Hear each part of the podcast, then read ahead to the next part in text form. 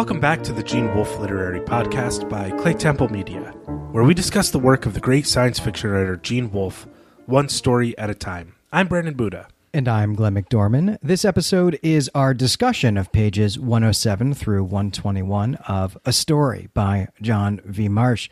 There is a lot at play in this section. I'm excited to get started. Uh, so, Brandon, where do you want to begin? Well, I have a lot of ideas swirling around in my head as a result of reading this section, and I'll probably conduct a lot of this discussion more in the way of a conversation than in a question answer sort of thing, just to try to circle around some of these theological ideas that are brought up in the story, the disputes that we see between the brothers, what the shadow children believe, what everybody want.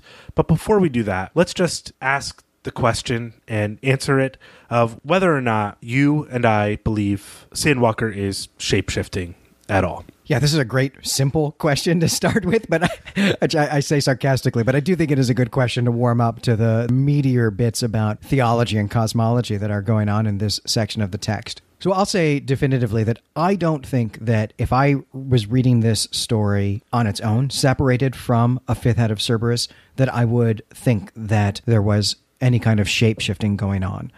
But since we know an awful lot about Veil's hypothesis, since that was kind of the most intriguing fact of the Abos that's discussed in that story, it's much on my mind. And so I am reading into these passages the idea that Sandwalker is calling into his own mind, right, these images of animals, the otter, a type of wading bird, and in doing so is either transforming into those animals completely or in some way taking on their attributes, their aspects in a way that is physiological, in a way that is different from simply mimicking their behavior. And I'll say also that I did recently read Michael Swanwick's Stations of the Tide, which is a complete response to the fifth head of Cerberus, and the transformation is a lot more explicit in that story, and I think that might be influencing my reading as well. But what do you think, Brandon?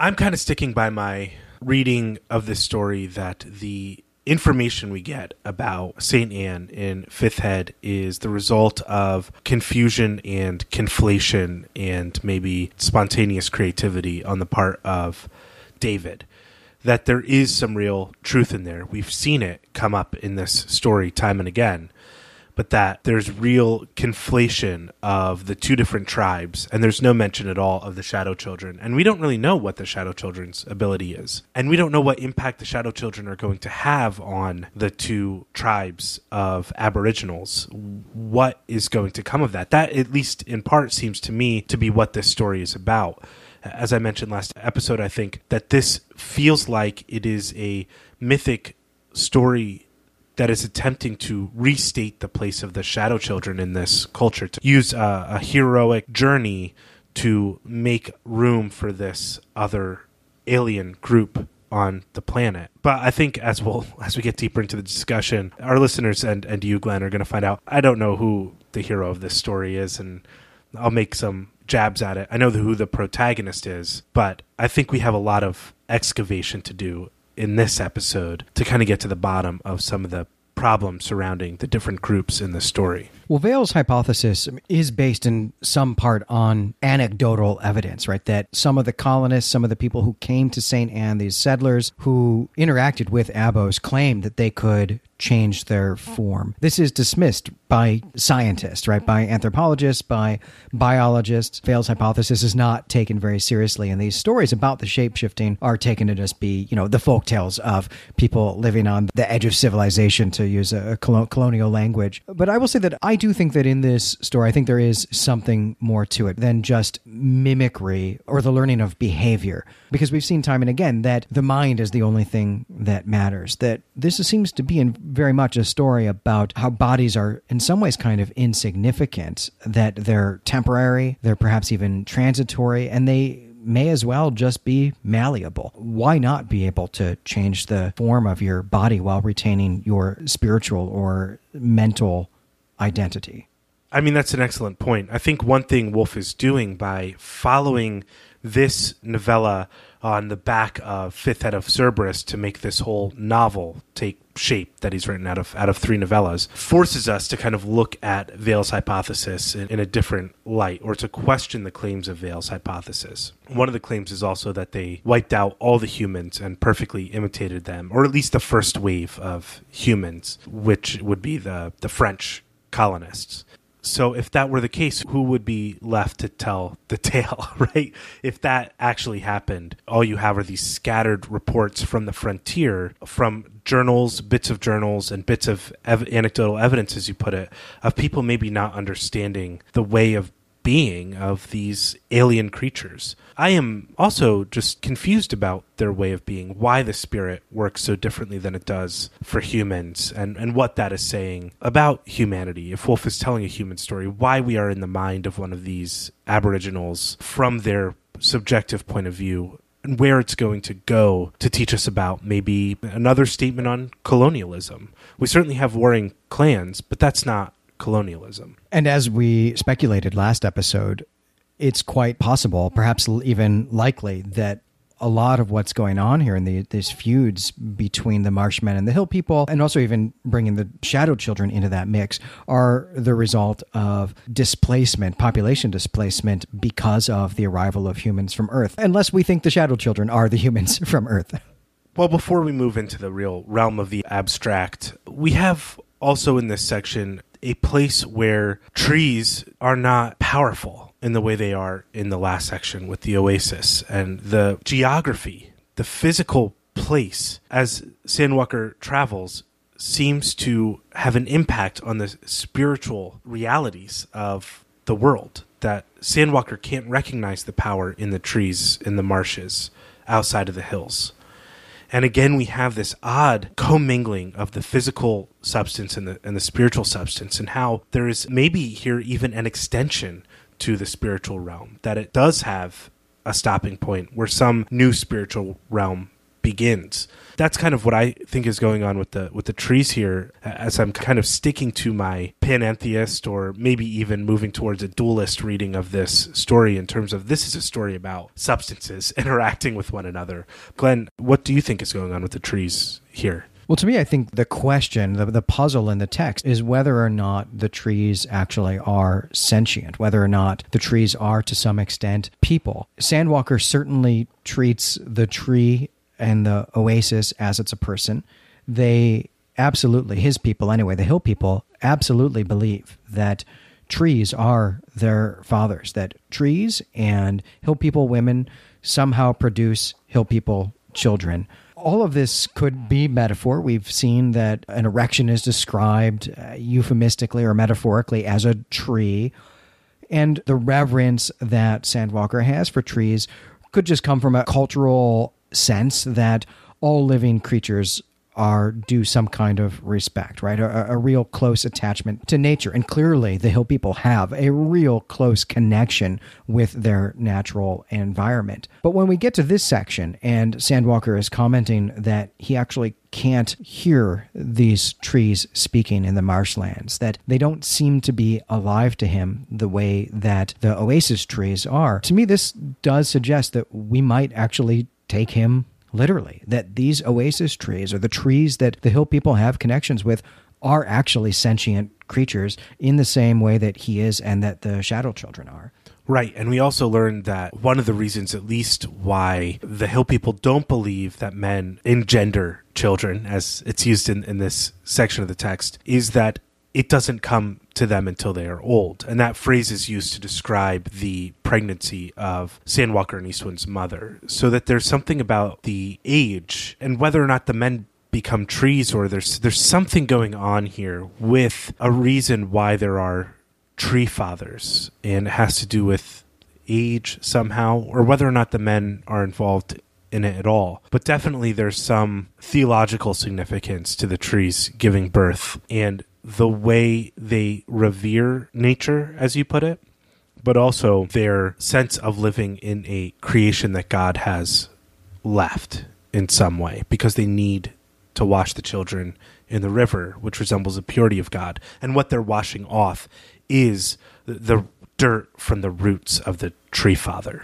Yeah, I think also significant here is this unfinished line that we get from Eastwind, in which he explains that Last Voice has dissected the bodies of women, probably hill people, women, but we'll say Abo women. And this is something that Eastwind says in response to Sandwalker's assertion that trees are the father of abos. And it seems maybe that Eastwind disagrees with that, that they have done some anatomical investigations and have found that that's not true somehow. But I don't know that we'll ever find out any more about it than that. But it is interesting to see that this too might be something of a cultural difference between the hill people and the marshmen. It certainly reads like a kind of critique of the Enlightenment, which was a, a total move towards an empirical study from a neutral observer and calls into question, as I think Wolfe does in Fifth Head, the real value of that neutral observer in the face of stories that provide us with a reverence for the world in which we live in. Well, we can certainly see in that conversation that Eastwind is trying to bring something that might look like modern rational science into the conversation. And as soon as he does this, Sandwalker, who has this mystical religion that he's very passionate about, just looks at him with disgust. Right. Well, let's begin talking about these mystical religions. We get a really formal religion from both of the Abo people on. Anne, and, and the Shadow Children are kind of up in the mix of what their religion actually is, or what types of beings they are at all. But I want to remind us of the epigram of this story, which is written by the famous mystic St. John of the Cross. So I just want to read this again and talk a little bit more about mysticism once more to try to tie in this problem of substances that I keep on bringing up that I'm sure by now people think I must be crazy, but it definitely plays a large role in the fundamentals of mysticism, which I'll get to in just a moment. Let me just reread the epigram so it's in our minds. If you want to possess all, you must desire nothing. If you want to become all, you must desire to be nothing. If you want to know all, you must desire to know nothing. For if you desire to possess anything, you cannot possess God as your only treasure. And so this sort of frames the story in a way as about different groups of people trying to know God in different ways. And I think that's going to come out. One thing about Christian mysticism as it relates to this problem of, of, substances is that it's really rooted in the question of how we participate with God in His creation. In other words, where does creation reside? Is it apart from God, as would be dualism that God is spirit and he created a physical world for us to play in and we can commune with God through our spirits? Or is God creation is an idea in God's mind that we are all participating in? Is it all spirit in some way?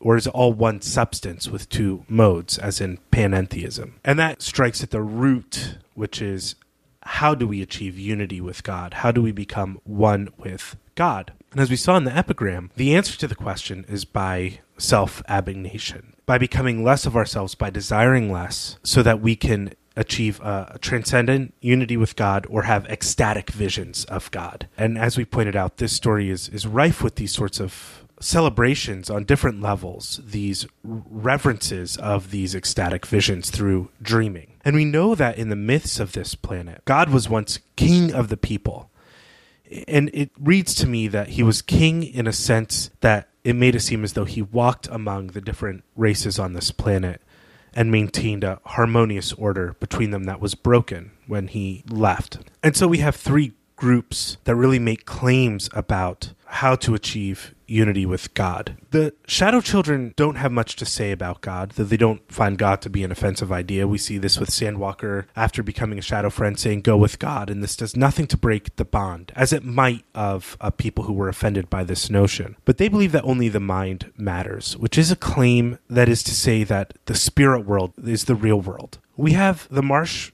men who claim that they need to be close with God in a, in a physical space sense, that they need to be near Him in order to know what He knows, and that this is achieved through going to His place in the stars to see what He sees, to have His perspective. And so their quest, in my mind, is for knowledge. And then we have the hill people who see symbols of God and, and God's creation on the world, but think maybe the way to be near him is through these symbolic ritual acts. And all of these interact with substances in, in different ways. And I think we need to determine who's on the right track here and what each of these groups is really trying to get from God. Because I think that's really at the heart of the conflicts of this story so far.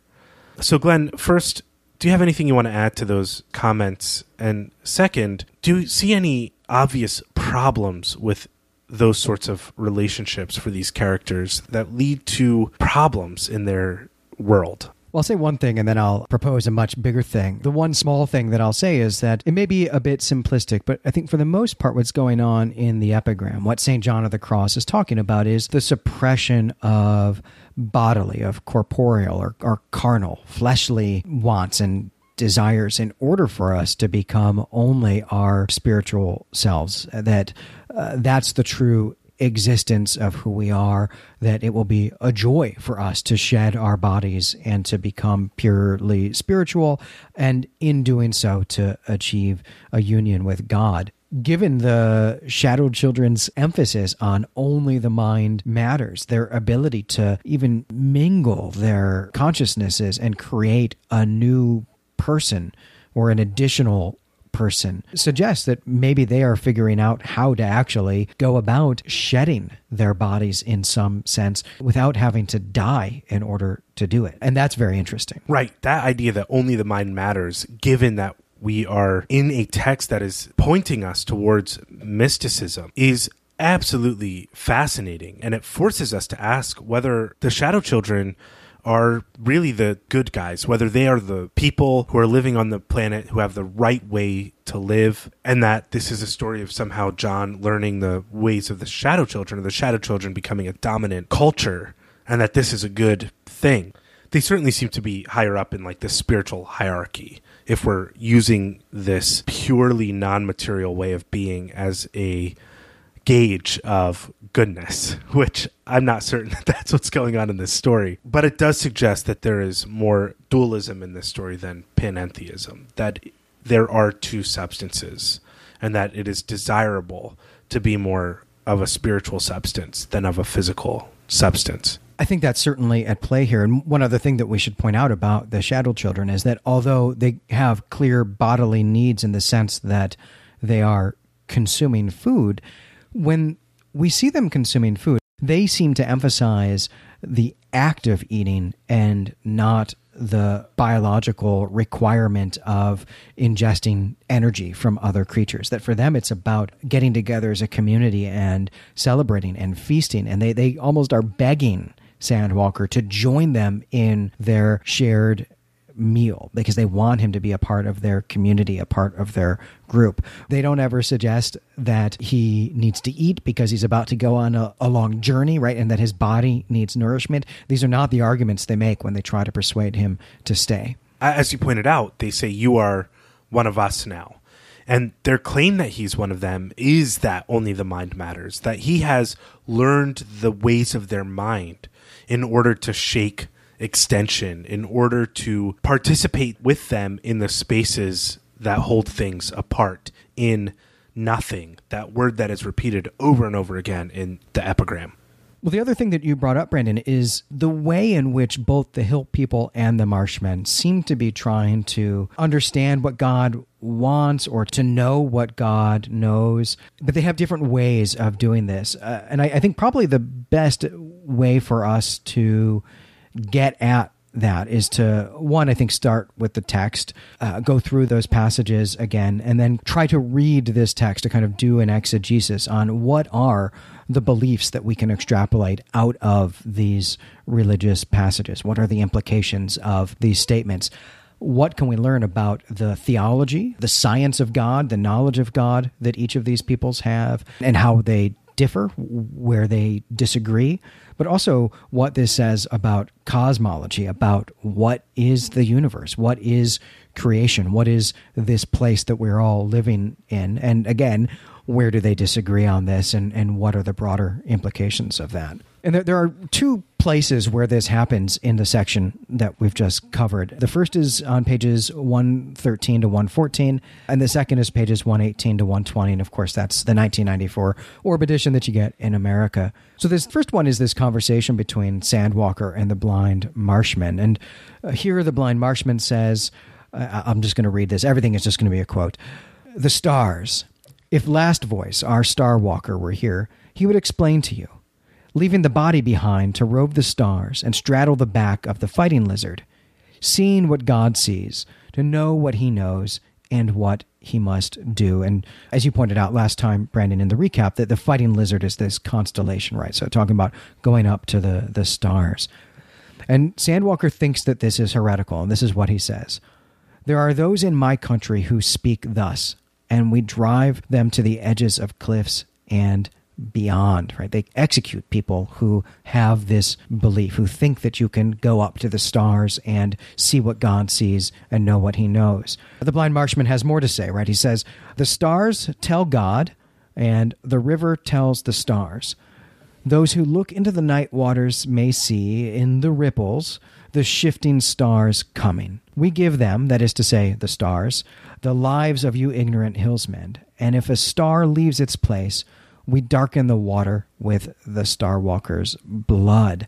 And uh, Sandwalker has one more thing to say in this conversation. It's a little bit later, but he says, You drowned flying foot, defiling God's purity with death. And we talked about last time how God's purity here means the river, right? It, it symbolizes God's purity, though we'll get that line in a moment. All right, I'll just catalog the, the next bit of evidence uh, for us here before we really discuss it, before we really unpack all of this. And this is the conversation between Sandwalker and Eastwind that happens in the pit, the other eye. Eastwind says to Sandwalker, You are to be killed that you may carry our messages to the river, who tells the stars, who tell God. And that is the second time that we've heard that. Eastwind also says, You will die before I, and go to the river and the stars. I am not afraid of that. In my dreams, I shall float with you in places of power. I came to tell you that in your dreams you may yet walk as a living man. And we unpacked that a little bit in the recap episode. A little bit later, Eastwind says, Don't you understand yet? Don't you know why the river exceeds in holiness both God and the stars? Why children at the beginning of their lives must be washed by it, and its waters muddied with the blood of the very star walkers should a star fall? The river is time, and it ends at this sacred place in ocean, which is the past and extends forever. Sandwalker disagrees with the emphasis that Eastwind is placing on the river here. And so what he says is We wash our children in the river because it signifies the purity of God. The root earth of the trees, their fathers, is still upon them and should be washed away. And uh, there are a lot of implications here. When I was thinking about this and taking down some notes, I categorized these implications in a couple of different categories. And Brandon, you may disagree with this categorization, but to me, there were implications that are about holiness and the divine. There are implications about souls and prayers and about afterlives, maybe minds, consciousnesses, we should put into that category. I think I, at least, uh, and maybe you as well, struggling to find labels for what's going on here. But this mystical, this Christian mysticism, right? That's the epigram that we open with. There is also, I think, huge implications here about time. But I think that there are also things going on here that are pretty explicitly connected with Christianity.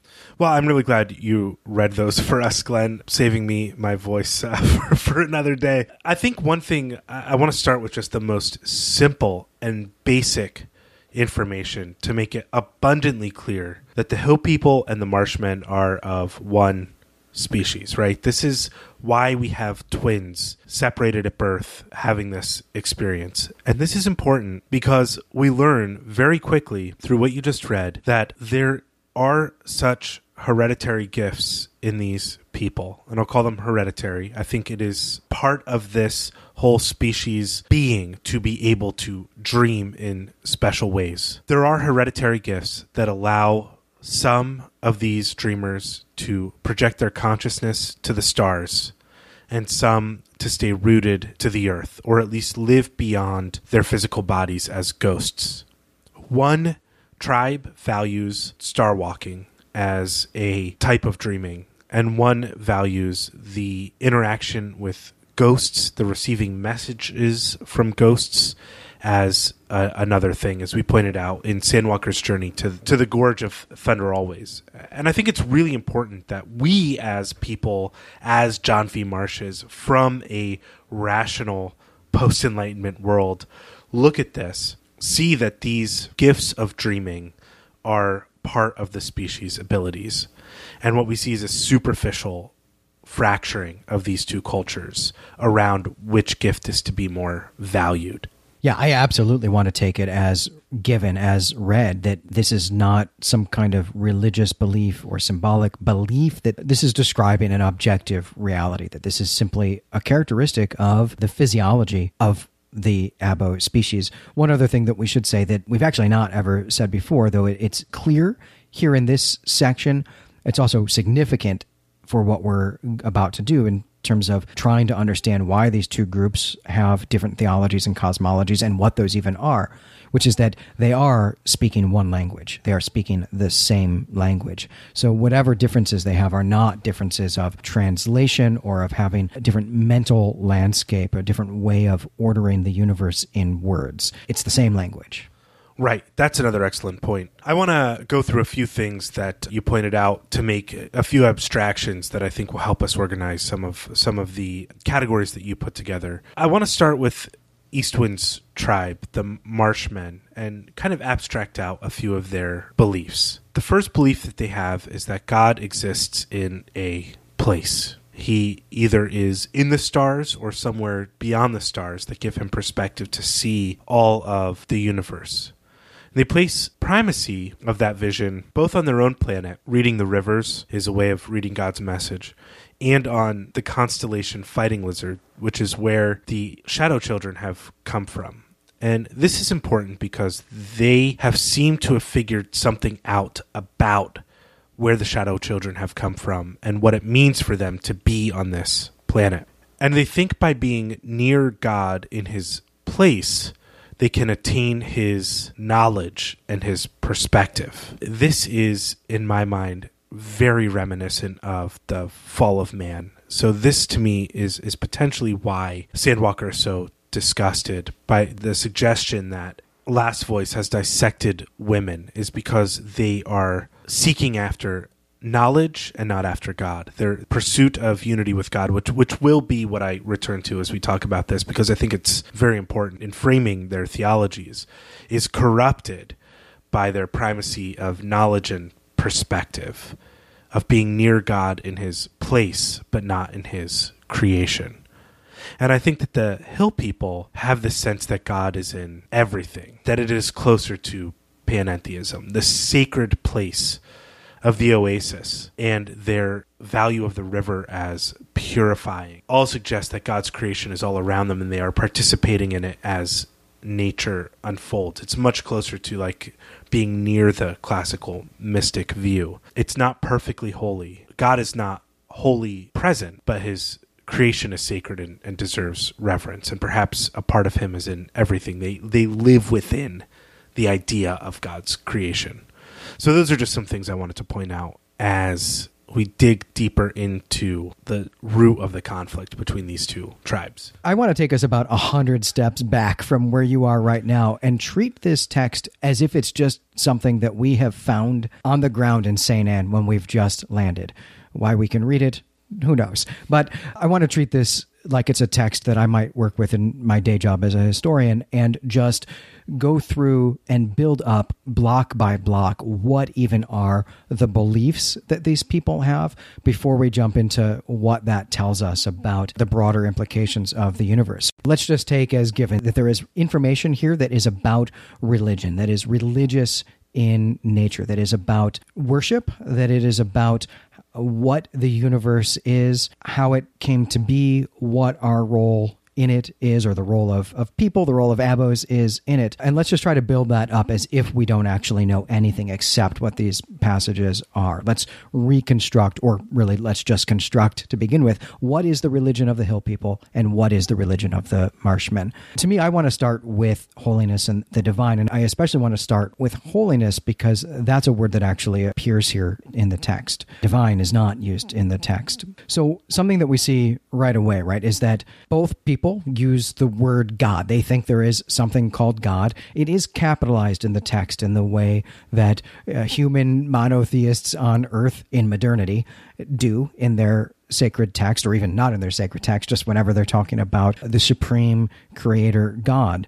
But we also see that the river is also holy for both the hill people and the marshmen. Clearly, as we've been talking about already, they have different understandings of what about the river is holy and what the implications are of its holiness. Something else that we see here, though, is that there is a third component to holiness, or a third object or body that is holy for the marshmen, and that is the stars, right? Uh, we get the river, the stars, and God in several passages in this section of the story. It's possible that the stars are also holy for the hill people, because Sandwalker never says that they're not. He never denies that when he's talking to any of the marshmen but he also never places any emphasis on them. He never is talking about the stars in this holiness sense. Sandwalker does, however, say that the hill people kill those who claim that spirits can rove the stars and gain the same vision and knowledge as God. This is being treated as a heresy here. What's troubling about the text, what's difficult about the text, is that there are several claims that the Marshman makes, and it's not clear to which or how many of them it is that Sandwalker is objecting and saying that people are killed for.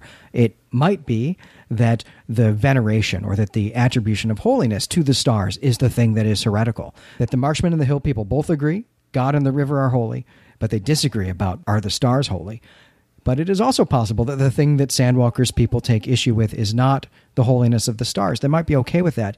It might be the act of roving, the act of going up to the stars, or the belief that such a thing is possible. We cannot tell from the text, or at least I don't think we can. I think we really need to stick close to this epigram to make sense of this. And I think one thing that happened just maybe a century before St. John of the Cross is recognized as being a saint for taking up the, the kind of teachings and the mystical practices that are found in Pseudo Dionysius, which is a totally different thing I'm not going to get into in terms of Christianity, is that the early Christian mystics, partially, I'll say, because they were predominantly women who were finding a new way to interact with God without an intermediary, the priest, were viewed as heretics and were often outcast uh, from their practices. Uh, that didn't last too long. Christian mysticism has always been a sort of fringe practice in the Catholic Church. But this to me just reads like a problem of emphasis on what you are trying to get from God.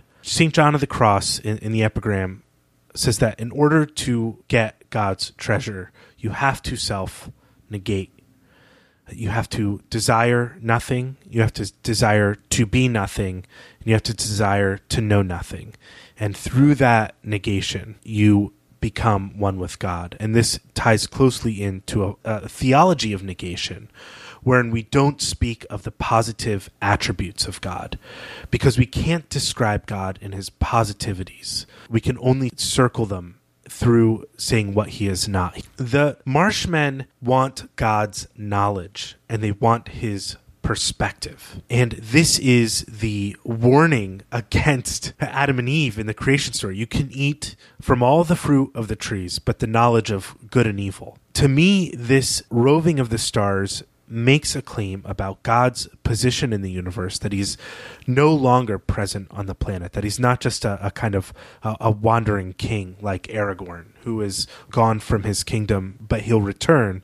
You know, and this is the classic story. This is King Arthur. It's Aragorn, but it's also of, of Jesus as well. But instead, he is watching the universe, and what we need to do as a people is learn to watch the universe as well. Now, this gift of dreaming is in all of the people, as I said earlier. Anybody might be born with it, but only the Marshmen value it.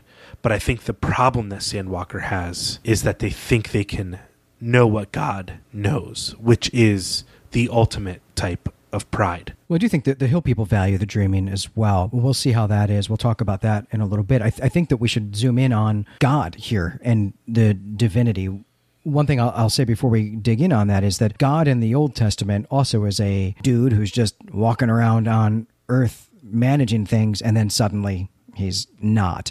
This is a thing that we can easily lose sight of because I don't think that in Christian churches this is talked about in any kind of narrative sense. But it is clear in the text, in the, the Pentateuch, that there is some move that happens when God becomes distant from the earth.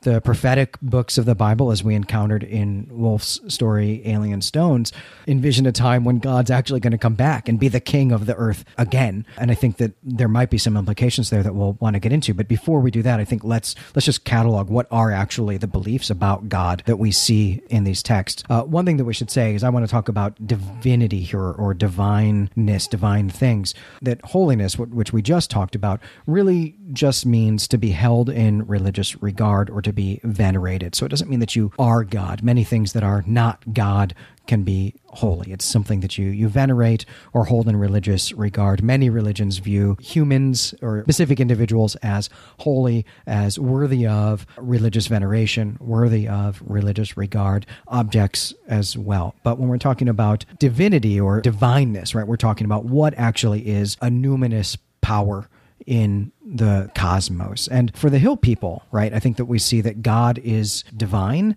and that God also is supreme, right? We don't see Sandwalker, we don't hear Sandwalker talking about the numinous power of anything other than God. Everything is as God wills it.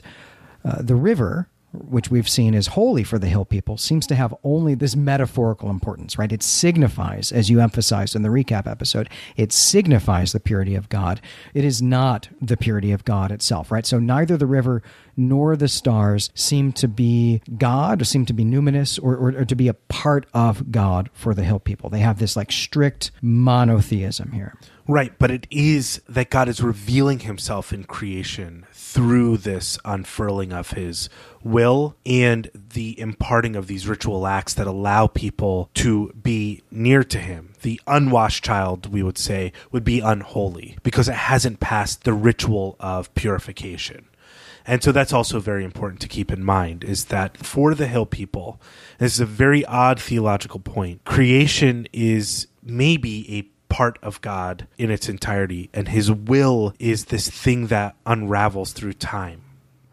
So, time is actually a very important thing because God's will is only revealed through the subjective experience of time, of going through it in a forward manner. Yeah, I think we've got a lot of work to do on the philosophy of time here. I don't know. This might be a five-hour episode. We'll see. We'll see how this goes. But let, us take a look at what is divine for the Marshmen, and let's see what is different then. So, for the Marshmen, to my reading of this text, God, the river, and the stars all seem to be divine, where for the hill people, it's only God. What's also really significant here is that the river seems to be supreme. And in fact, God seems to be the last of the three of these divinities. There's the river, number one, there's the stars, and then there's God.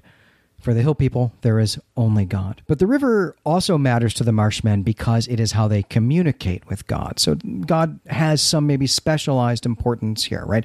The river is immediately accessible, right? They tell the river what they want, and in turn, the river tells the stars, and then in turn, the stars communicate that to God. They tell God. So God is not directly accessible, but the river is, and the stars are in between. God, not directly accessible, but seems to be the intelligence function of some kind of tripartite divinity here. I don't know if that's how you read this. I really went back and forth on how to read this. Uh, we can't neglect the importance of the Star Walkers in all of this, who are kind of the true figures of responsibility for this soothsaying and, and communication that the reason why the river is as significant as it is, why the river tells the stars, is because at night the stars reflect upon the river. And through the interplay of the moving waters and the shifting of the night sky, some message is communicated either up or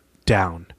And for me, God is beyond the stars perhaps. He is in the in the firmament. So this is a very old idea that the universe is kind of a dome uh, with holes poked in it and like we're in the realm within the dome and the firmament is like the light that shines through the holes that are poked in it and that's what we think of as stars. These people don't seem to have a real clear concept of the firmament. Because they understand that stars fall the shadow children have absolutely complicated the theology of the marshmen the fact that they are from the stars breaks their cosmology Right, and they know what planets are, that they're a, a, distinct thing. They're not described as wandering stars, the way that ancients who uh, believed that the firmament was the shape of the cosmos do. They're just described here as astronomical bodies, not in this section of the text, but in a previous section.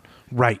And the problem for the Marshmen isn't wandering planets when we get down to I don't know divinity, the sense of the stars being holy or or related to the divine in some way. It's when a star falls from the sky, and this could be the result of the landing of the shadow children at some point that this light came that they saw they were tracking for who knows how long in the sky and falls from the sky and the presence of the shadow children in their deep past is the result of this ship landing, this star falling from the sky. It really breaks their cosmology and theology. And in order to protect it, they kill the star walkers when a star falls from the sky, uh, an asteroid, a comet flies across the sky, a star phases out, as are all natural occurrences. But their beliefs require them that some communion with the divine has been broken when a star falls from the sky. So that I don't know.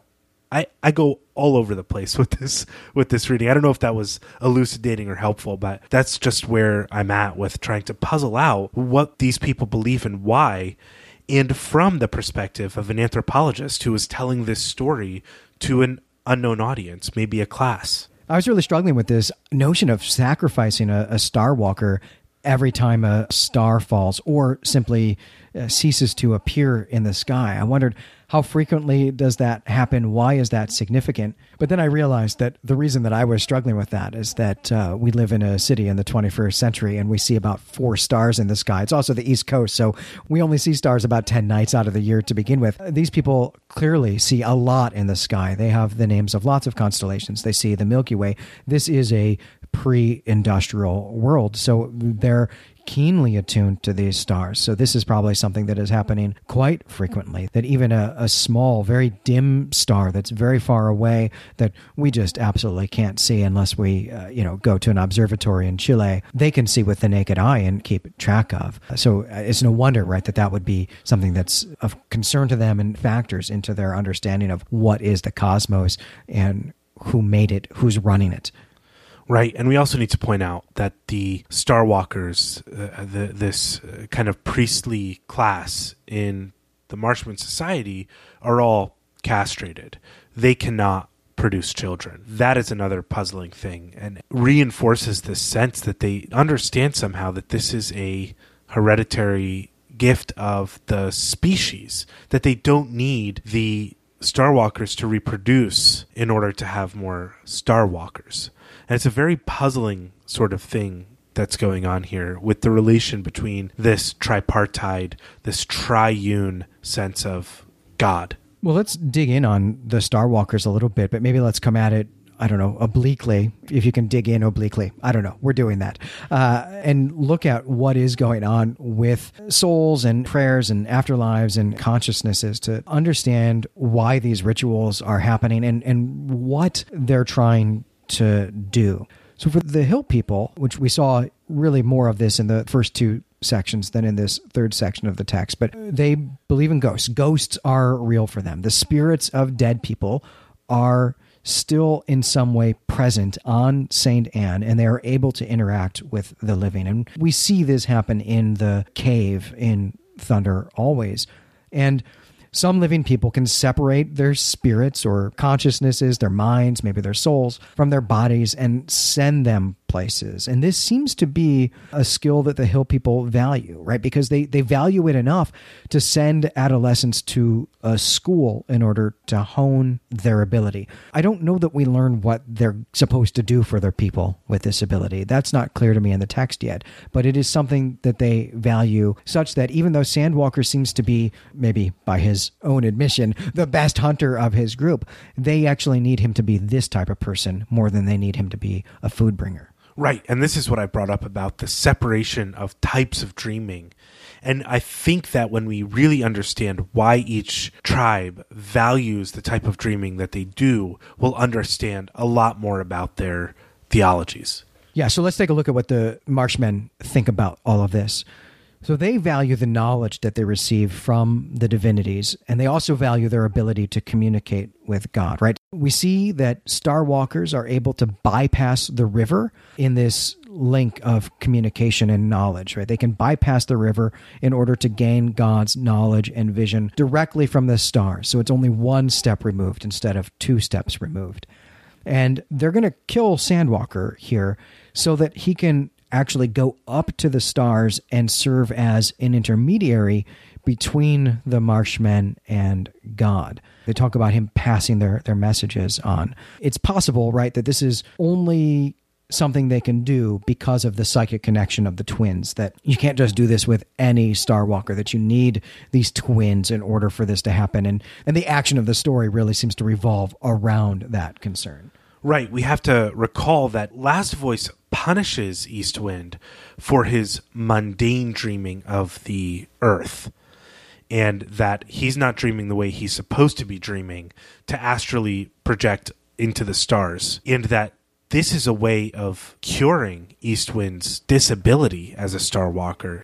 Yeah, it's a lot clearer what Eastwind is being trained for, why his ability to project his consciousness is valued among the Marshmen. It's interesting that the protagonist of this story is Sandwalker, but I feel like we know more actually about the Marshmen than we do about the Hill people so far. Really, all we get from the hill people is that they have a, a, skeletal priest in a cave that has special knowledge of nature to pass on to the hill people to help them with their survival. I think we also need to keep in mind that the hill people are very caught up in a battle for survival because of the geography that they live in. And the Marshmen are on the verge of really an agricultural revolution. Yeah, they are approximating something like an actual civilization. They are settled. They don't really seem to be migratory. Food is is completely abundant here in ways that it is not high up among the hills. This is really great. This is a maybe a, an enlightenment or post enlightenment way of even reading these cultures as responses to their environment. That even their religious beliefs and practices are responses to their environments. Though that might be getting ahead of ourselves.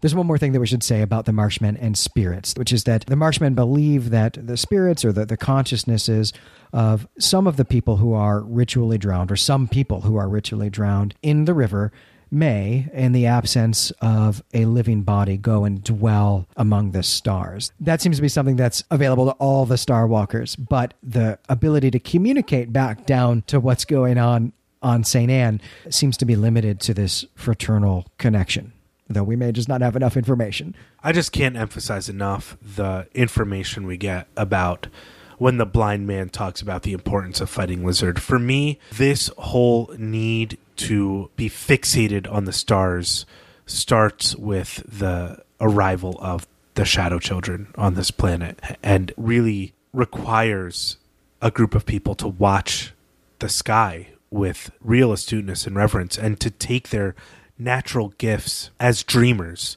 And we know that this ideal time is called the long dreaming or something along those lines.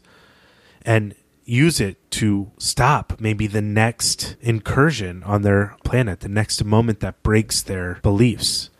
So we know that colonists arrive at some point in the history of St. Anne. I'm really just absolutely excited to see how that's going to happen or what's going to come of these two different types of dreamings that are valued by one people that are inherent in their bodies in their physiology and how that's going to come to play with the the next encounter if indeed that is what this story is about. Yeah, I think it's really interesting that you place so much emphasis on that. I totally have discounted the significance of the shadow children even in the cosmology of either of the Abo populations, the hill people or the marshmen. We know the hill people think the shadow children are vermin. And the Marshmen seem to just regard the Shadow Children, they don't say vermin, but to regard them as a nuisance that is easily managed. They send a handful of soldiers out to corral them. They keep them in pits and they eat them.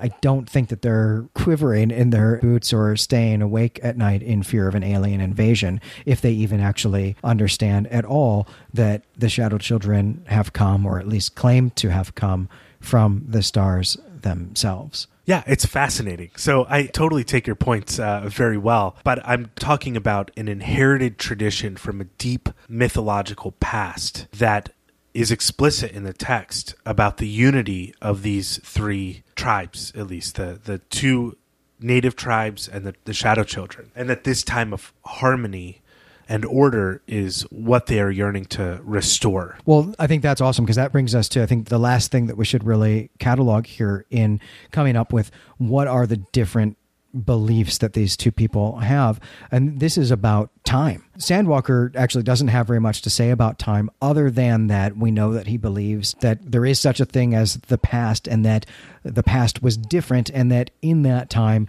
God was the king of this planet and everyone lived together as one group that there were not these divisions and there was not strife during that time. We also know that in an unsophisticated way he believes that the unfurling of God's will is a product of activity, physical activity on the planet, of the way things interact with one another in nature and even in conflict between these groups of people. On the other hand, right, the, the Marshmen actually have a lot to say about time, or at least maybe not a lot to say, but there are a lot of implications about what is said about time. Eastwind says the river is time. And, and you very astutely pointed out the significance of that in the recap in comparison to the sorts of things that Sandwalker is saying, where Sandwalker is talking about things symbolizing other things. Here, this is an equation. The river doesn't symbolize time, the river is time. And it's because the river is time that it exceeds God and the stars in holiness. So we can extrapolate from that, right? That time is more holy than God. And I may be extrapolating that it's also more divine, and that in this tripartite division of river, stars, and God, that the river is supreme here. This really calls back to ancient mythology, where Kronos is the father of the gods, and that Kronos is, of course, the word that we have uh, that we get for time, right? This is the absolute pantheon sort of imagery where time is the ultimate. That is our purely subjective experience as we go through life. We are constantly pinioned between the past and the future in this moment we call presence.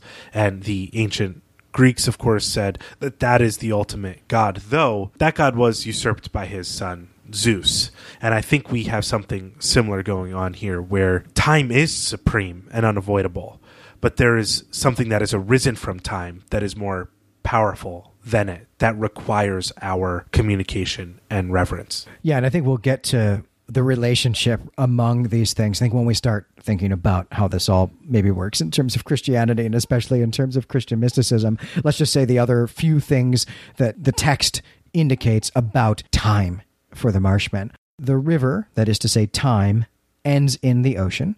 The ocean is the past, and the ocean extends forever. And so maybe also the past extends forever, which might be a way of saying there's no beginning to anything. So time is eternal. There's never been a not time. I don't think we want to get into the philosophy of time here. I think we want to save that for a little bit later, but we are going to get into it. Yeah, but we can talk about the philosophies of creation, which are ex nihilo, creation out of nothing, which would mean that there was a starting point at some point because God decided that the universe would, He wills the universe into existence. But then there's also the creation being a perfect idea in God's mind, which has no beginning. So that's one way that they view creation as having no beginning, as eternal. And it's eternally past because they have their traditions and their cultural memories that are passed down from the past. And so the past is extremely and eternally important to their identity as a people because that is what always anchors the moving into the future. So that's one way also to look at it. Yeah, I'll say one thing before we leave this behind, which is that I don't actually know how narratively important the past is for the Marshmen we should be clear that we don't ever hear any of the Marshmen say anything about there being a time when God was the king of this planet. That's only something we see the Hill people say. I might be comfortable saying the Marshmen probably also believe that the way the Hill people do, but it's not in the text that they do. So we should be careful about that. That's a fair point. So the next thing I think we should really talk about here is the way this is functioning as a text, both in itself, but also as Wolfe as a writer. I mean, we have this explicit reference to Christian mysticism in the opening of this text that, you know, I've been relying on to kind of wind my way through this difficult river of theology that we're trying to navigate.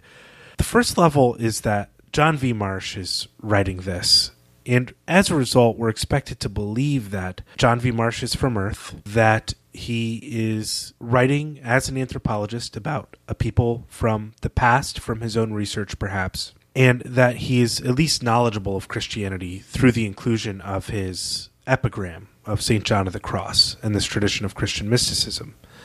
And his choice was to include that epigram as a map of what is going on in some way in this text. So that's one level, is that we know that there's some play of Christianity that we're supposed to pick up on from these theological discussions that we've been having. And the next level, of course, is that Wolfe as a writer, is saying something about maybe the universality of Christianity, not in like the earth globe sense, but that these abos have discovered this religion for themselves. And so, Glenn, I think we should talk about what you see in their theologies that echoes Christianity. Yeah, I think echo is the right term to use here. And there is an interesting way of thinking about this in the, the metatextual sense of this story being written by a character from another story that we just read, the novella that precedes this one within the novel. Someone who, by very virtue of his name, is coming from some kind of at least loosely Christian background. And then, of course, obviously by the inclusion of the epigram from St. John of the Cross, seems to have a, a, deeper knowledge of Christianity as well. And maybe writing this for an audience or telling this to an audience on Saint Croix, where we know that church bells ring out, that people are French or Quebecois Catholic. So, Echo might be an interesting way here of John V. Marsch as an anthropologist who has some, at least, cultural knowledge of Christianity, even if he may not actually be a practicing Christian or a believing Christian, he might very well be interested here as an anthropologist in the ways that these two groups of abos, these two communities, have religious, have theological, and cosmological understandings that do have parallels with Christianity. And I suppose we should just break down what some of those parallels are. And the first thing that really jumped out to me, the thing that I gravitated to, I think a lot more than you did, is Trinitarianism.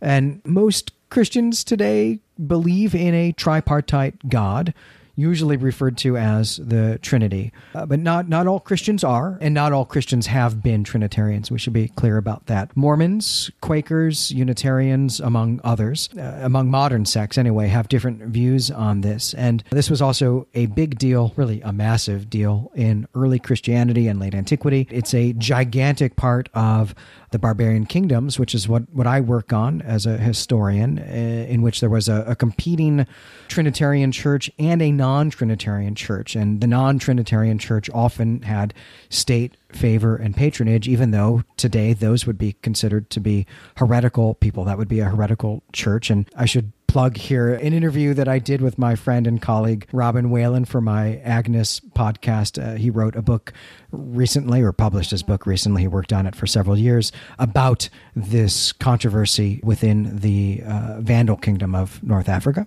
Check that out if these are things that interest you. And of course, Islam absolutely believes in the indivisibility of God. This is one of the real fundamental theological discrepancies between Islam and Christianity. In Christianity, the Trinity is the Father, the Son, and the Holy Spirit. And I think that we can see immediately, I saw it immediately anyway, a parallel here with God, the river, and the stars among the Marshmen, at least in the sense that there are three divinities or abstractions that seem to run the universe together and, and maybe actually have like distinct spheres or distinct responsibilities. But I'll say, too, that there's more to the Trinity than just that there are three figures, right? In Trinitarian Christian theology, God is one being comprised of three co eternal and consubstantial persons, which is a fancy way of just saying that they are all equal and that they are made of the same substance and also that they have always existed. But even though we have something that looks like a trinity among the Marshmen, I don't think that we're seeing co eternal, consubstantial, and equal here.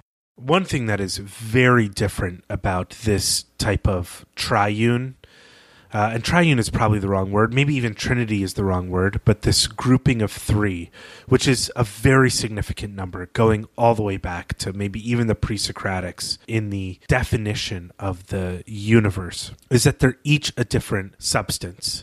And I want to shift briefly from substance, which we've used in terms of extension, the way it's used in the text, and spirit, to essence, to what the universe is made of.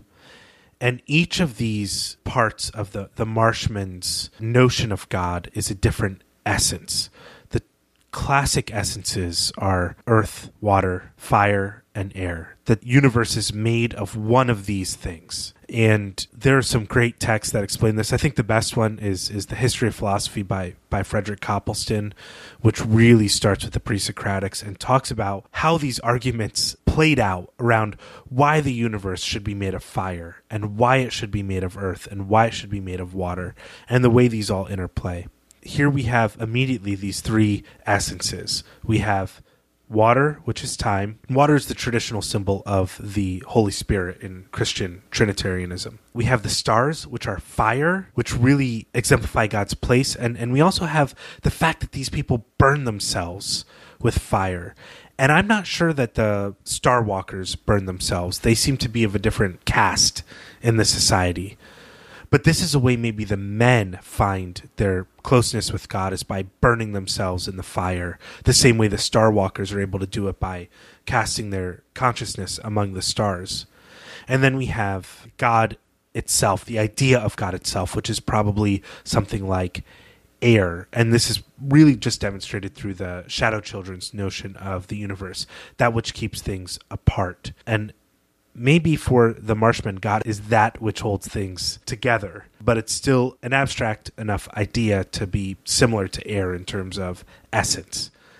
And so what I see here is these three essences competing for dominance in the minds of the Marshmen, that they are all potentially up for being the dominant one, though water seems to be the prime essence. It's really interesting that there's no earth here for the Marshmen, but I think that we can see a real prominence of earth in the understanding of the hill people. Sandwalker actually talks about earth in these religious passages, about the earth that is on babies when they are born because their fathers are trees.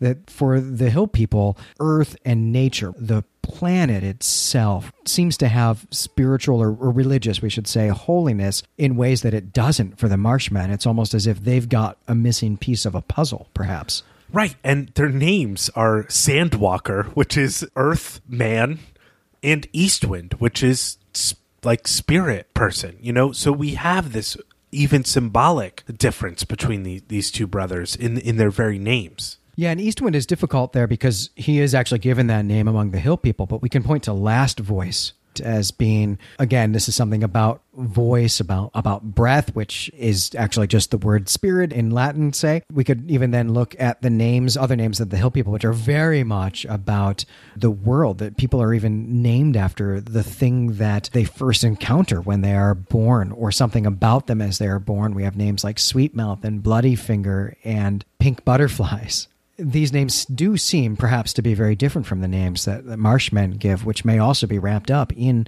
what they see as important in the universe and also what it is made of. What are the elements or the essences that are important?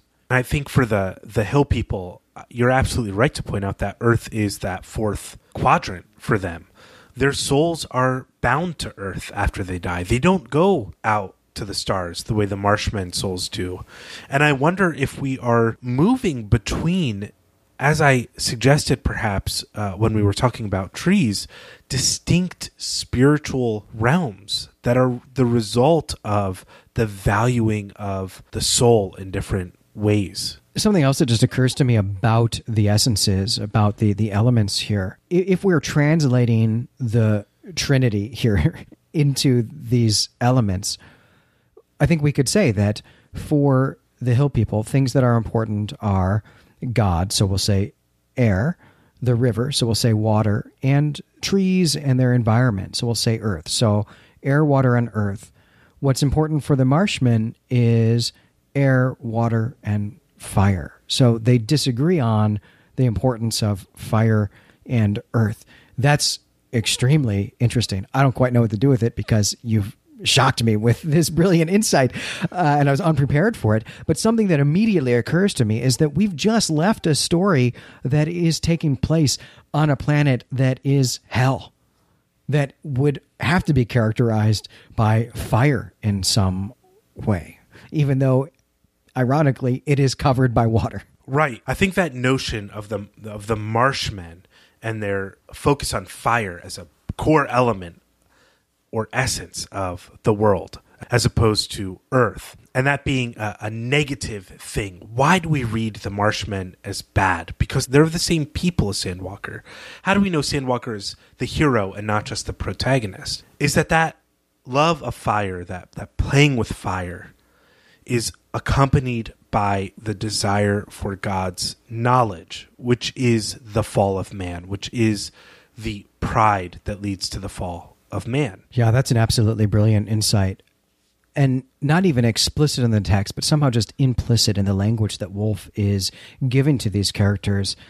It strikes me that Eastwind and the other Marshmen are operating out of fear and that that's why they're going to make this sacrifice. They feel afraid and they need to know what is to come next. They need to be able to communicate with God. Something seems to be at stake for the, them in this uh, that is negative rather than positive.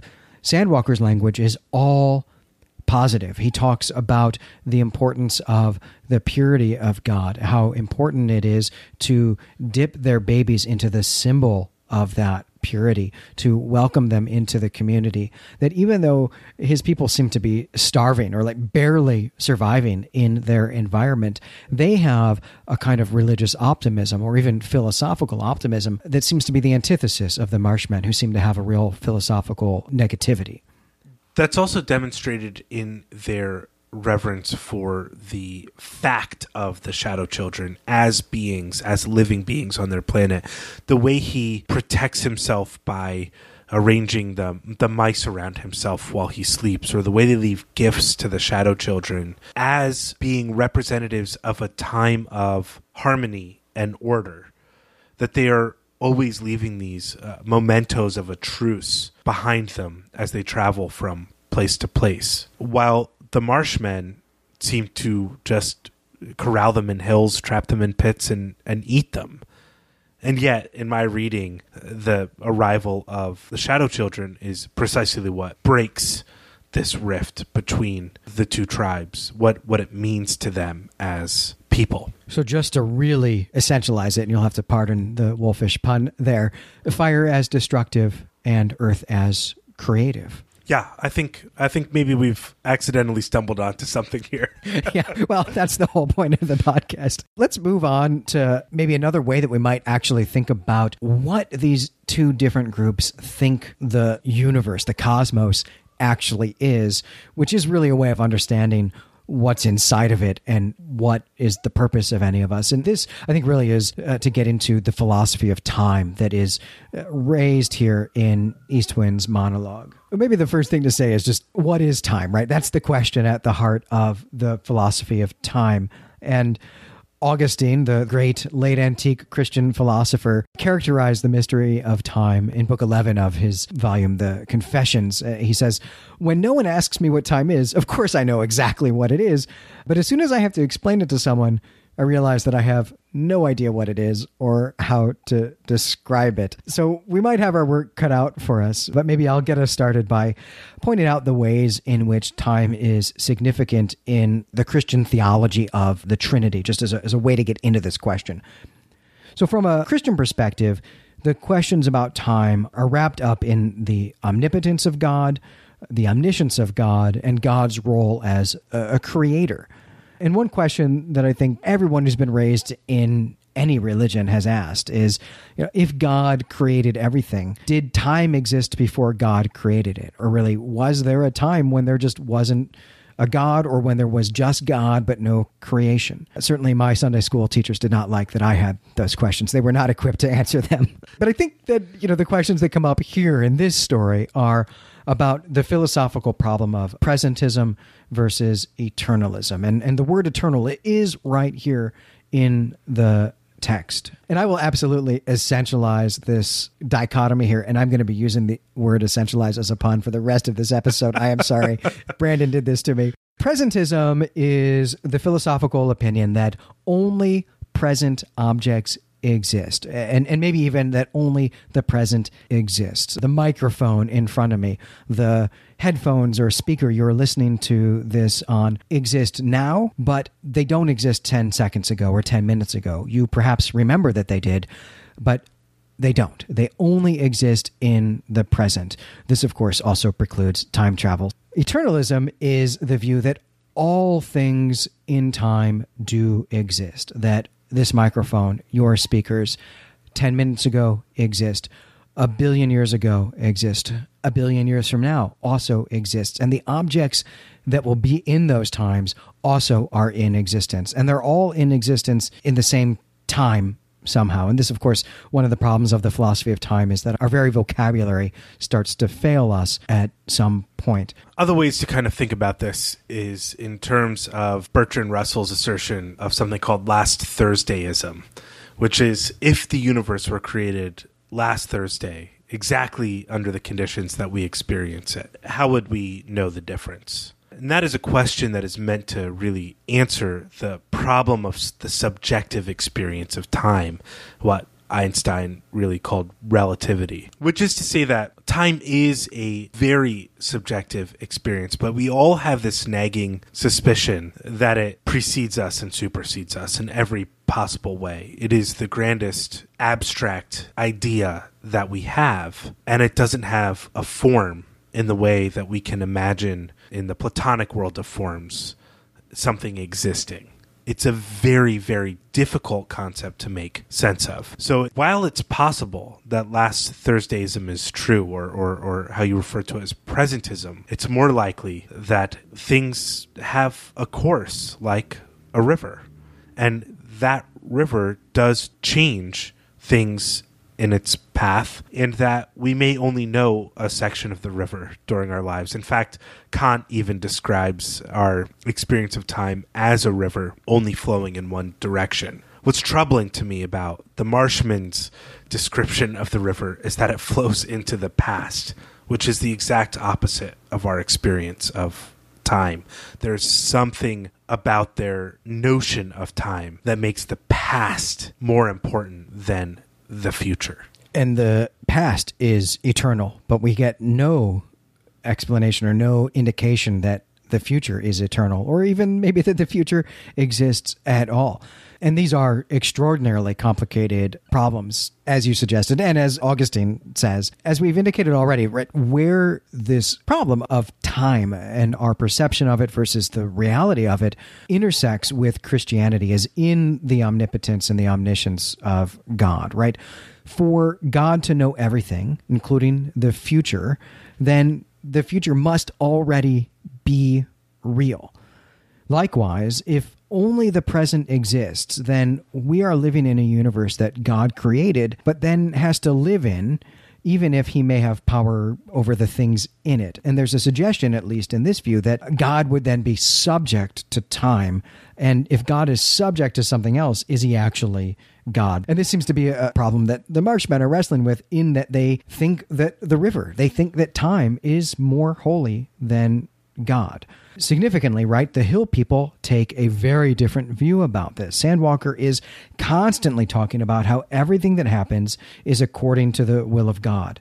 That is, God created everything, including the actions that we take. So God does know the future and He created all of it. These are diametrically opposed philosophies of time. These people are not living in the same universe. No, not remotely. One thing about the kind of presentist notion of creation is that the universe is being created and destroyed, or destroyed and created at every moment, that it's being renewed in the mind of God at every moment. And that this is potentially also why the importance of fire is so important to the Marshmen. Well, the importance of earth the natural progression of things and order of the world is important to the hill people. Sandwalker's clan's notion of the will of God is predicated on a lack of spontaneity of creation.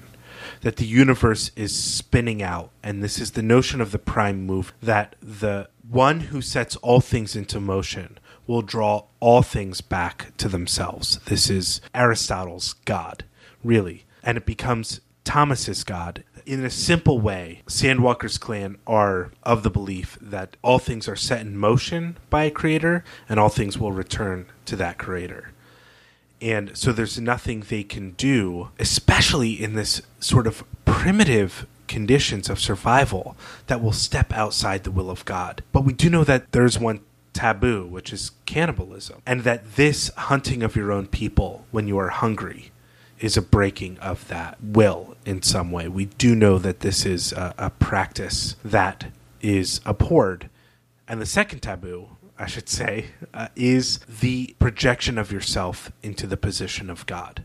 And so, with these two things, we can understand that the person is sacred as trees are sacred, and that trying to know what God knows before he reveals it in time is a breaking of whatever covenant they have with their God. There's a lot of interesting stuff on what you just said. I'm really interested in this notion that you've brought up of a, of a covenant with God. I don't know that we have any evidence that there is such a thing here for either of these people. No one seems to have a text. And the only memory of God interacting with people in any way on St. Anne is in the memory of the Hill people, in which they regard God as having at one point been the king, the ruler of this world, and that the fundamental attribute, maybe a command that grew out of that, was peace. A lack of violence among different groups, and seemingly in particular between abos or men and the shadow children. And the other thing you brought up about, about the knowledge, I think we're going to come back to that when we get into baptism. Uh, we'll be talking about original sin and what it is that we all got wrong back at the origin of time. But I think that astute listeners will see that we're already leaning there in this difference between these two people might rest on their understanding of what they're supposed to be seeking from God. I want to bring us back a little bit to the issue we started with within the question of or the topic of the philosophy of time, and, and that is the Trinity. Uh, because this question of eternalism versus presentism is significant there as well. The basic story of Christianity is that God created the world, He gave it to us, to, to humans, not to you and me, Brandon, to humans to live in, and we didn't do very well with it, so we've all been punished. But later, God sent His own Son, Jesus Christ, born by the Virgin Mary, to walk among us and to die and this was a means of redeeming us for that uh, original sin. And as I've told this story, it's a chronological narrative. Time passes in between these events. This is a problem, though, because the doctrine of the Trinity maintains that the Father and the Son are equally eternal. They're equal in all ways. And there's an obvious question here, a heretical one, but obvious nonetheless. How can they both have always existed? The very nature of a father and son relationship is that one is begotten out of the other. But if they both came into existence at the same time, where exactly is the begetting happening or when is the begetting happening? And this is a question at the heart of Arianism, that late antique non Trinitarian doctrine I, I, talked about earlier. Uh, but that is to say, really, that the philosophy of time is important in the objections to Trinitarianism in our real doctrinal history here on earth. But it also seems to be crucial in this theological dispute between the Hill people and the Marshmen, that their understanding of what God is seems to be based entirely on their understanding, their philosophy of what time is. Right. If I haven't made this explicit already, the Marshmen are making the past primary looking back into the past. And we know, because we are all post Enlightenment, well educated people, that when we cast our gaze upon the stars, we are also looking into the past as well. And that when we are looking from the stars back on ourselves, we are looking into the past. It is a never ending abyss of time backwards. And so this is also what's going on. They view the past as primary, somehow as a result of their desire to read God's messages to them that they can decode in the present but have been written in the past, right? If you're looking from the stars back on the rivers of your land in ages past, you can maybe see what God has to say to you then. This would speak to the need to have a theology of the omniscience of God, that God has written messages in the past to you for your present. This is not unlike the inerrancy of Scripture, right?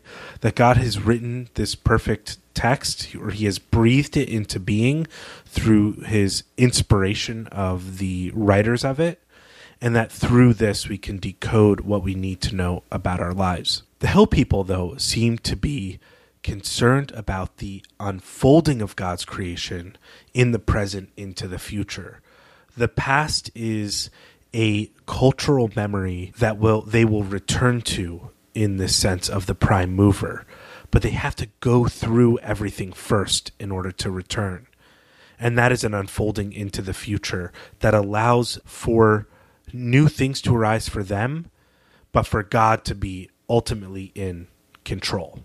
And so that is the two kind of conflicts of time I see at play between these two tribes. We've been talking a lot about the Marshmen seeking knowledge of God through the stars and originating from the river, we have maybe a little bit lost track of the emphasis that Eastwind places on communicating with God. It's not just seeking his knowledge, they want to talk to God. And that's what Sandwalker is for. He's going to be their conduit to talking to God. I would suggest that this implies that they think that they can get God to take action on their behalf, that the future is not already created, that if they can get their message to God, if they can tell God what they want, what they need, what their desires are, what's going on with them, that God can take action about that and help them in some way. But the Hill people think that it's all already foreordained, that God created everything that's going to happen all at once in the beginning when he created the universe, and there's no point in that that God is not some creature that we can ask for help, that we can seek help from. He is someone whom we should honor and venerate because of his position. He's not there to help us, he's above us. Whereas the Marshmen seem to think of him as someone who's almost kind of their equal in status if they're superior in power. That is the pride at play, right? Which is the sin that le- leads to the fall of man, the the belief that we are of equal or higher status than God. I will say there's some some complications there. One is in order for the hill people to operate as they do, they need to believe that the plan of the universe is perfect in some way. That the reason why you don't petition God for help is because he has already set out the path for you to walk, and that path will lead to his ultimate plan, his will being done, not your own personal glorification. The complication on the side of the Marshmen is that they do not do anything, it seems, to affect the course of the river. If that is the, the predominant image that God writes messages on, either through the stars or they can look down on from God's perspective and see a certain message they need to decode from the world, that that is not something they can touch or mess with. And that is another reason, perhaps, why the river is so holy to them, is that it is the way God writes his messages to them, and they only need to get the right perspective to decode it and their communication with God is through understanding his knowledge, as the blind man says, to see what God sees, to know what he knows, and what he must do. They are looking for the right action to take in the future. And without God's knowledge, they feel abandoned in some sense. When we started this episode, when we started this conversation, I was not 100% clear on what it was about the Marshmen's beliefs that the Hill people deemed heretical, such that when they crop up among their own people, those people have to be killed. As we've been talking about it, it has become clear to me that it is entirely wrapped up in this notion that you can get God to change his mind about things, that God may not be omnipotent or omniscient in the views of the Marshmen, that's what is heretical to the Hill people. And I think that we see that manifested in the way that they treat the river. And this might be a good time to move into talking about baptism, in which the, the river is, is central. Let's dig into baptism here, right? I think the last thing that we should talk about in the relationship between the Abo theology and Christianity is this view of the river, and in particular, the Hill people's view of the river. And just to remind people, because it, it's now been, I don't know, an hour and a half, uh, this is what Sandwalker has to say about it. We wash our children in the river because it signifies the purity of God.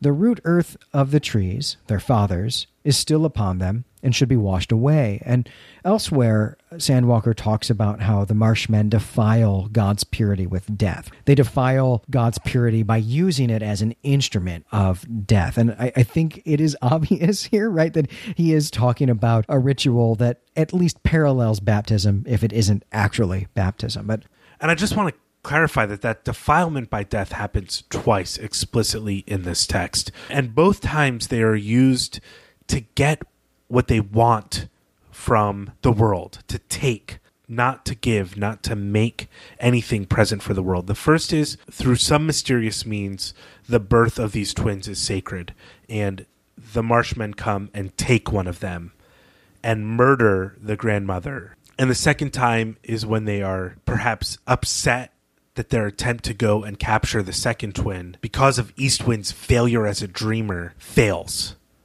And so they have to set a trap for him, knowing that he will experience the death of his people, maybe at his own hand, and need to avenge them.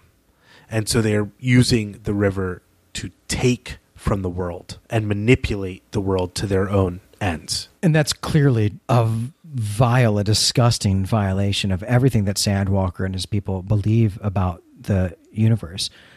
I think to really make it clear where baptism maybe is something that's actually happening in the text, we should go through what baptism really is. And I think just to spare a little bit of time, let's just deal with this in the Catholic context because Wolfe is a Catholic, and it seems like the people of uh, Saint Croix also are largely Catholic. So, uh, according to the Catholic Catechism, baptism is a sacrament and its ritual functions as a part of a, a, person's entrance into Christianity, right? It's it's an initiation or it's it's part of the initiation. When a person is baptized, whether as an infant or or later, there are a number of ritual actions and speeches that accompany it, but the essential rite of the sacrament is being immersed in water three times. This can also be poured on a person's head, but the immersion, I think, is, is the preference. So it's a ritual washing, right? It's not unlike what the Hill people do, a ritual washing. And in fact, some of the evidence for the Trinity in Scripture is found at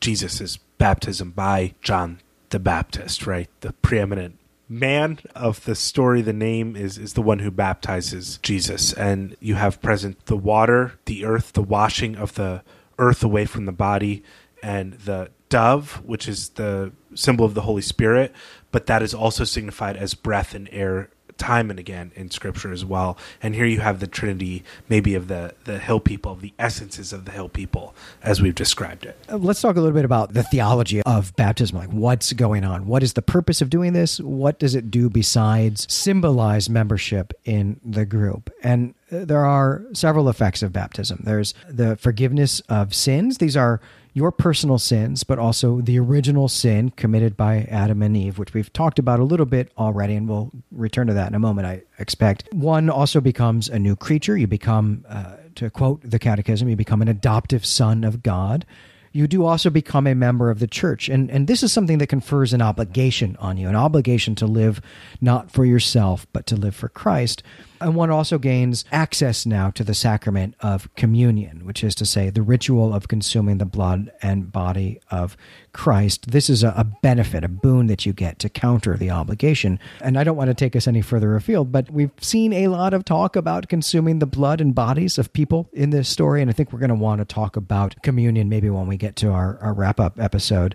And the final thing that baptism does is it confers an indelible spiritual mark that once you're baptized, it is clear, at least spiritually, you are marked as having become a member of the church, having become a member of the body of Christ somehow. I'm really glad you put it in those terms, particularly your last point, because this is exactly the way the Shadow Children talk about recognizing Sandwalker as a shadow friend. Something in him has changed that is not physical it is a non physical change that allows him to sing their songs, to be recognized by them, and to be welcomed by them as one of them. There's, of course, the ritual washing of the child, uh, which every culture washes their children after they're born. But this one is particularly to remove the dirt of the earth the stain of the father on the child away. But then in Sandwalker's case, we get the second one where he learns the, the songs of the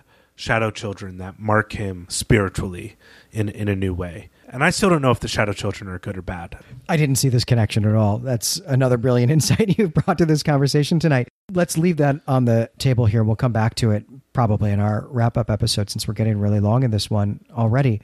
But a question that occurs to me immediately when you make this connection one is we don't see the Shadow Children hanging around the Marshmen. The Marshmen are pretty clear that these are people who live on the outskirts of their civilization, who they keep out there intentionally, but who they manage as kind of barbarians on the fringes of their culture. Is it possible, and you don't have to answer this now, I'm just going to raise it, that the Shadow Children are hill people in some way who have done what St. John of the Cross is telling us to do in the epigram of this story? That's a very difficult question to answer because they say they're from another planet. Well, they say they're from the tail end of a, of a constellation, and that's the information we get. And because we know that this ability to dream can cast them from the stars, that, that riding the fighting lizard is some great aspiration of the Marshmen, that maybe there is some spiritual transformation that has taken place that has turned something of this species into a new middle species between the full spiritual ascension, if this is Wolfe's Divine Comedy, and the mundane humanoid type. Maybe, but I can't give you a clear answer on that. There's something, though. I don't know if the Shadow Children are good or bad. I don't know if their plans or strengths or weaknesses are something to be relished or to be feared. Well, I think we'll just pick this one up when we've got the end of the story, when we've got all of our information. We'll remember that I have raised this question real late in the game here tonight, and we'll uh, perhaps take it up. The question might be moot by the time we get to the wrap up episode. We'll see. So now that we've got the Shadow Children in play and, and potentially their odd spiritual presence on this planet, their connection to God, the way the Marshmen recognize the importance of the constellation that they're from, yet disdain the shadow people, the way they mark other people spiritually. I guess my primary question is I think we've done a pretty good job of explaining why we think the Marshmen are the proper villains of the story and why Sandwalker may not just be the protagonist but also the hero. I just want to know what you think about the Shadow Children in the context to try to tie all of this madness together of Christian mysticism, of the unity with God, and of the long theological discussion we have. What role do the Shadow Children play in your mind? I don't have any concrete answers for this right now, but I do wonder if we aren't being shown here two groups who have competing theologies or differing theologies, differing understandings of God, the cosmos, how we should behave, how we should interact with the cosmos, how we should interact even perhaps with each other. We certainly have two competing views on, on these subjects here. I have to wonder if the shadow children aren't being shown to us as kind of a third way, an, an alternative, if they aren't quietly in the background, almost as kind of silly, inconsequential fairies, the actual answer to the questions. I have to wonder if both the Marshmen views on these questions and the Hill people views on these questions aren't wrong, and that the Shadow Children are the ones who are doing it right. And you know, just to leave on that note, I will bring up again that two times that we've seen the Shadow Children of three in the text, they've been engaging with something that could be considered to be the sacrament of communion. That they are ritually consuming food and blood within a community as a part of their group identity, and that they want Sandwalker to join them in that ritual now that they have marked him out now that perhaps he has this indelible spiritual mark. So I, I, wonder if there's not something going on there that we might get some more about in the next and final section. My view is a, a little more sinister. And though we've seen the Shadow Children as these elfish type creatures, this trilogy of novellas, this first big novel of Wolfe's, is concerned with the subsuming of one identity with another and the way that the Shadow Children are pushing Sandwalker to become one of them more and more sets off warning bells in my ears about this whole series of stories about identity being taken over by another culture. But that is also what Christianity demands. And it is also a big problem of the arguments for colonialism. And Wolfe is doing an enormous amount with these types of things in this story. So I really think we need to finish this story to understand exactly what's going on. But until we get there, that's going to do it for this episode. I'm Brandon Buddha. And I'm Glenn McDorman. You can find us and our other creative projects at claytemplemedia.com head on over to the Claytemple forums and just start a conversation with us. This was this was a long discussion. We brought up a, a, lot of things, and I am certain that there are are listeners of ours who have more expertise or better insight than we were able to provide on a number of these theological and philosophical issues. So I'm excited to learn what you thought about what we had to say. Yeah, I feel like we only kind of scratched the surface of a number of these issues. And even though this is almost certainly going to be the longest episode we've ever released. If you are still with us after that, please remember that our patron poll opens tomorrow. So if you aren't already a patron, check it out. And uh, if you do, you'll be just in time to get our discussion of the Connie Willis Christmas story Miracle, which is our December Patreon episode.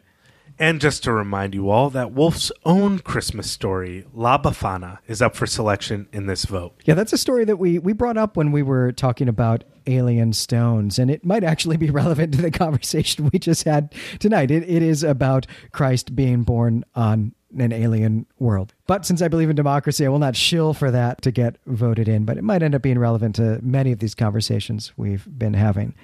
Well, next time we're going to finish a story by John V. Marsch. And until then, we greet you and say farewell.